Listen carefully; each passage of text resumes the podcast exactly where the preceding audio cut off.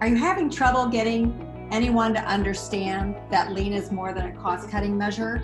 Well, there's really five different ways that lean affects the financial outcomes of your company. Welcome to There's a Better Way, a podcast series focused on exploring how operational excellence principles can provide solutions in your personal and professional life. Each episode, Dr. Arvind Chandrasekaran, professor and academic director at The Ohio State University Fisher College of Business, will sit down with a prominent expert or faculty leader to discuss problems we face in our world today. This program is brought to you by the Master of Business Operational Excellence. Welcome to There is a Better Way. I'm here with uh, Jean Cunningham, chairman of the Lean Enterprise Institute. Welcome to the program, Jean. Thank you so much. Glad to join you.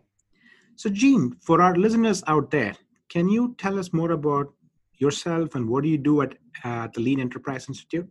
The Lean Enterprise Institute is a source of information for people that are wanting to learn about the practice and the thinking of lean. Um, we were founded by Dr. Jim Womack, who book Lean Thinking, a machine that changed the world, and we have over more than 20 years now have been working with companies in all different industries and all different parts of the company to um, see what happens when you apply basic lean concepts in many, many different areas, and then share that for other people to learn from. So basically, what I do there is, as the chairman, is um, to really ensure that you know we are following our mission and that we have the resources and really connect with many many people and many organizations to understand what they're doing to both write about it talk about it and share it so that we can learn from each other.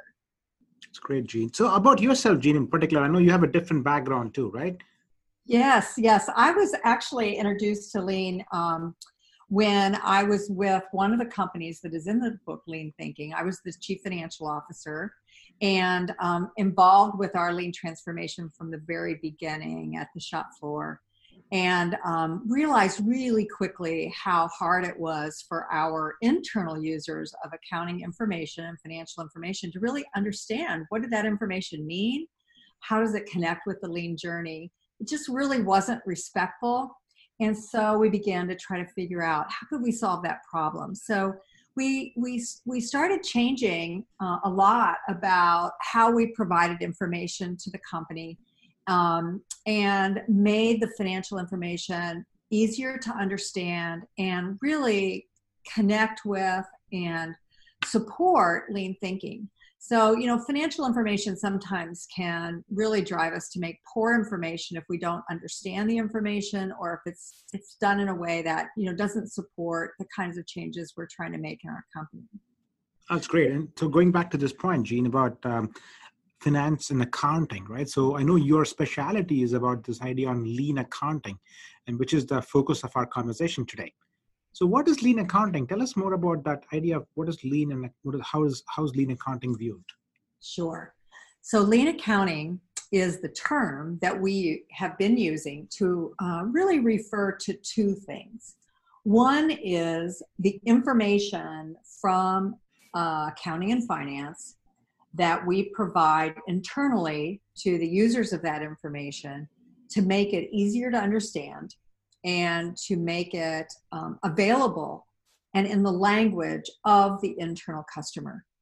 Um, the other part of lean accounting is to take lean principles that just like the ones we apply in a hospital or shop floor or professional services and apply them to accounting operations so that you know really the combination of these two really allowing the accounting organization to sort of move from this sort of bean counter you know mm-hmm. reputation to really being much more of a valued consultative partner and part of value creation in the company. This is what we call lean accounting.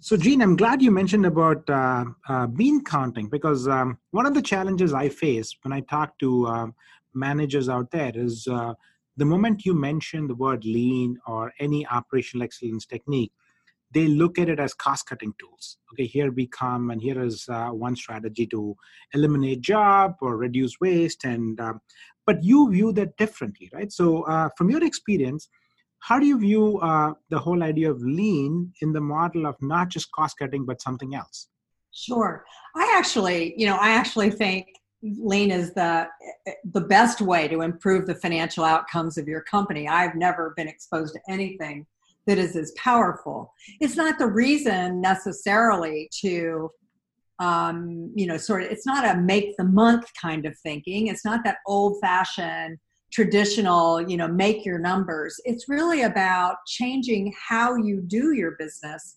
so that you get better financial outcomes, you get better value for your customers, you get better environment for your employees. And you know, when we when we move away from thinking of lean as a cost cutting exercise, and when we move away from thinking lean is just some sort of religion of that you ought to just do and really see that it is a way to achieve the outcomes that you that you're going for for your organization and um, you know lean accounting helps us um, improve decision making because we understand the connection between the work that we're doing, the changes that we're making, and how we manage our company, how we develop products and services, how we offer them, and the connection to the financial outcomes. So um, they're really in in my view and what i really help try to help people understand there are really five different components of financial outcomes for any kind of company. And it turns out that lean of course affects all five of these uh, different different components uh, of any business.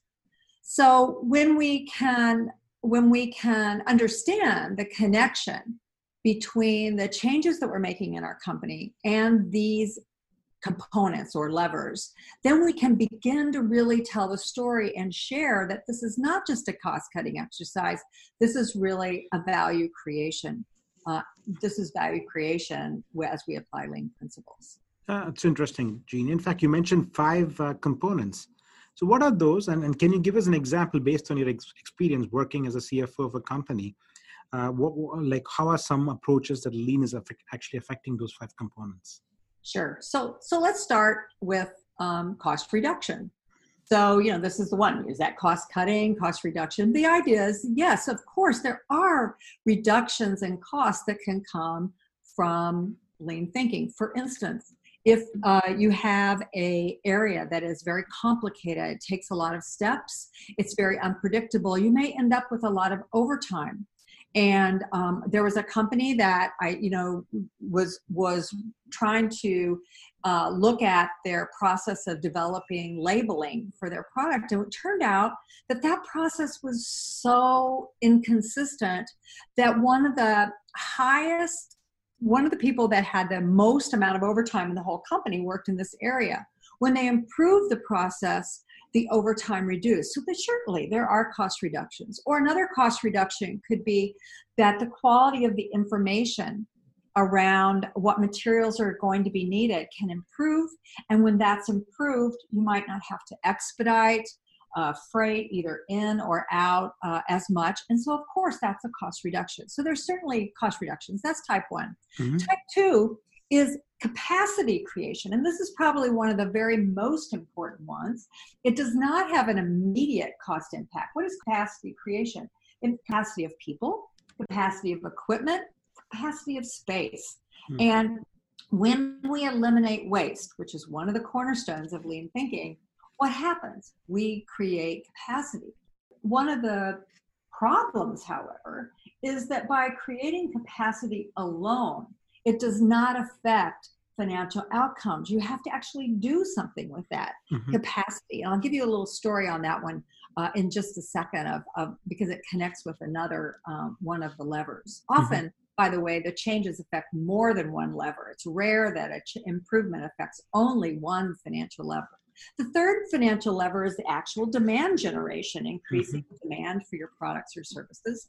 The fourth improving the margin of your products, how profitable uh, the product or service may be. And then last of all, capacity efficiency.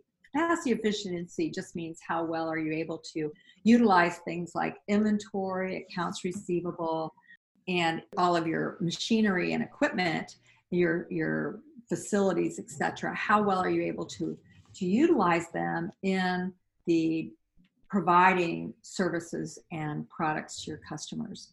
So how you know you might you know each of these five things lean affects all of these five things like mm. let me give you a little example let's say that you are a um, uh, software development company and I was with a company recently. They were um, looking at their process of generating a quote for their customer. And the process was very long. Um, there was a process where they you know put together all this information and then it had to come internal and external and then sort of going back and forth before it even got presented to the customer so they brought everyone together they looked at the full value stream of, of the development of the information and they found that they could simplify it greatly so you know typical kind of you know looking at a value stream looking at a process and improving it eliminating waste. But what was the financial outcome of that?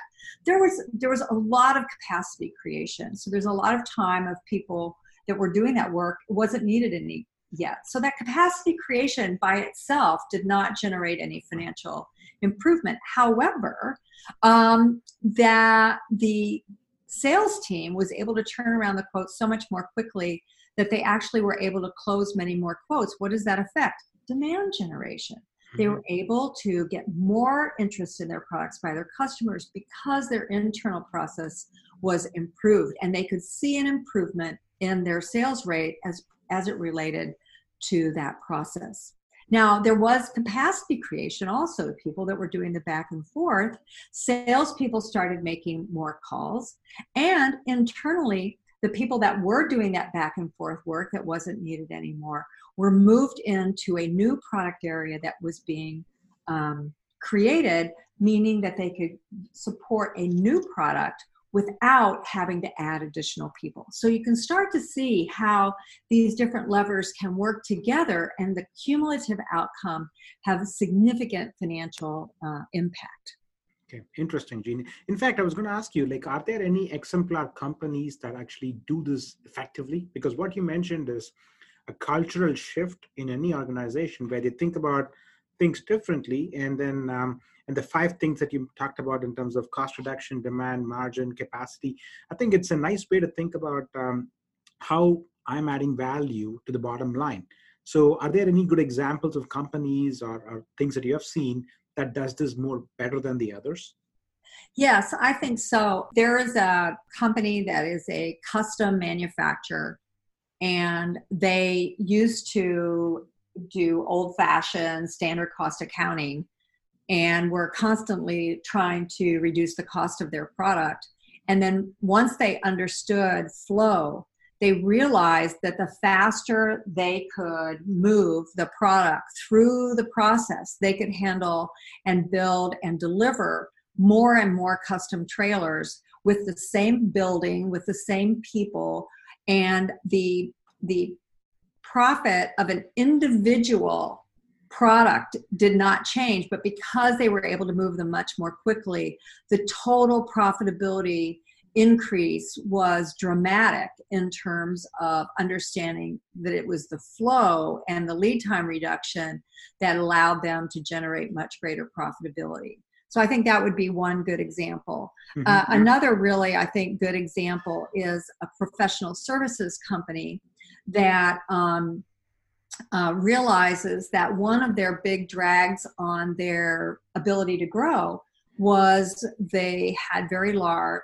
large accounts receivables balances that um, you know really limited their growth because they didn't have enough cash really to um, grow their business. And so when they worked on reducing the lead time by you know getting a close connection with customers um, utilizing setup reduction at the very beginning, they were able to really dramatically improve their receivables balances that then freed up the capital to continue to grow their you know grow their their business even during a downturn um, so I think these are these are real examples. A, a car dealer, um, a car dealer who um, is applying lean thinking. They're up in Canada. Um, they apply lean thinking in every area, and you know, you immediately think of oh, bring my car in for service, mm-hmm. applying lean there, and certainly they did that. But they went far beyond that to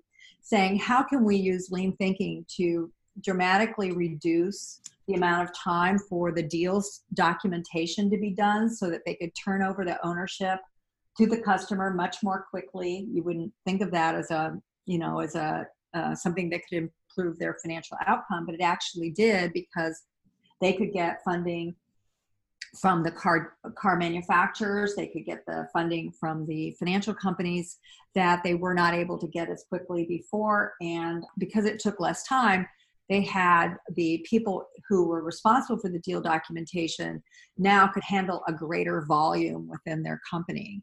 I think these are good examples. Mm-hmm. Of course, manufacturing also has many examples of where people have said, look, we're not going to have standard cost accounting anymore. It's driving us to make poor decisions. It's, um, you know, it's making us uh, you know, really have to use our intuition versus good information. And, but in really, it's in so many different industries that we mm-hmm. see that by making changes, eliminating waste, and then being able to tell a story about how it connects to financial outcomes, it generates more and more interest in the company and reduces barriers to um, making changes. Yeah, it's really good examples, uh, Jean. In fact, I want to ask you one more question along those lines. As you mentioned, great examples from auto, from car manufacturing, from software companies. Uh, a bigger challenge that America is facing right now is in healthcare. Yes. And as you can imagine, one of the reasons why healthcare is a problem is because of the cost involved in healthcare. Now, uh, based on your experience working with several healthcare organizations, what do you see as some things that healthcare institutions can do and how do they apply? Because some of the five um, source of financial aspect that you talked about are equally applicable in healthcare organizations. So how do you see some of these things transferable to some of those uh, context? I think you know all of us care about healthcare uh, affects every single person and certainly it's a huge issue for a lot of healthcare organizations who are going such big transformation you know, I have to be honest and say that there is much more work with lean in healthcare organizations um, at, at, the operational and customer support areas than I see in the financial areas. I really feel that so many of the financial organizations or financial departments within healthcare are so consumed mm-hmm. with um, external reporting requirements. Sure that you know they really are not as engaged operationally as i see in other industries to be completely honest however having said that you know there is no question that you know the lean work that is going on in hospitals does affect the uh, outcomes as well so for instance let's just take a simple example of setup reduction in procedure areas being mm-hmm. able to get a, a procedural room ready for the next customer on a more timely basis. This is this you know creates the opportunity, it creates capacity in the procedural rooms, and when there is demand for those procedures, it allows you to meet increased demands, very common, without having to add capital, which would give you an improvement in your capital efficiency because you're able to meet that additional demand um, without having to, to add uh, capital. You know, in a hospital, you really don't want to spend capital on anything but cutting edge capital. You don't want to just have, you know, redundant equipment that is not cutting edge. You want to conserve all your sure. capital for cutting edge uh, capabilities, which is what we all as patients would like them to do as well. So I think that there's certainly the stories that we can tell in the hospital. I mean, think of the the um, being able to get a patient uh, ready to leave the hospital more quickly. Mm-hmm. Uh, it's good for the patient to get out of the hospital more quickly, but it's also good for the financial outcome of the hospital because it frees up a bed that you can get another customer in. Um, you know, you're not having to do diversions. I, I don't know, you know, some of the hospitals that, you know, are really constrained in their amount of their their bed you know they have to divert to other hospitals and this is just you know it hurts patient care it hurts you know the financial outcome of the hospital as well so you know all of the same concepts we can tell the stories about how they help in healthcare um, I think another great example in healthcare is in the pharmaceutical area. There's there's mm-hmm. great examples of how by getting clearer about the needs for pharmaceuticals for certain procedures, uh, for you know, can really reduce a pharmaceutical waste. And this can be tracked and really connected with the improvement in the processes. The process improves, the pharmaceutical waste goes down. Yeah. Safety is another example. So, you know, we can, it, there is everything about you know, uh, everything in lean thinking applies in healthcare and it affects the financial outcomes of the hospitals as well as the patient outcomes, the employee experience, um, which is also so important. I think the, I think these are very important points, Jean. As you mentioned, again, um, processes exist everywhere, problems exist everywhere, and again, like um, one thing that I learned listening to your conversation, Jean, is how do you now, if I want to persuade a a financial colleague of mine to give me resources to work on a problem, uh, identifying those five or six important things, the five components that you said, and creating a pathway of saying, here is how my approach to solving this problem is going to affect these outcomes could be more convincing rather than just saying that give me the money right so that idea is very uh, novel here Jean so i really want to thank you for taking your time i think i learned a lot about how the accounting principles specifically the lean accounting principles apply in so many different uh, uh, industries. And I'm sure our listeners are going to enjoy uh, listening to your conversation. Thank you so much, Jean. Well, thank you, and continue the great work at your program at the Ohio State University and the MBOE. I, I, run into people all the time who said they've been in your program and how much they grew and learned from it. So please keep up the great work. Thank you so much for your support, Jean. We hope you've enjoyed this episode of There's a Better Way. To listen to our other episodes and for more information on the Master of Business and Operational Excellence, please visit go.osu.edu backslash MBOE.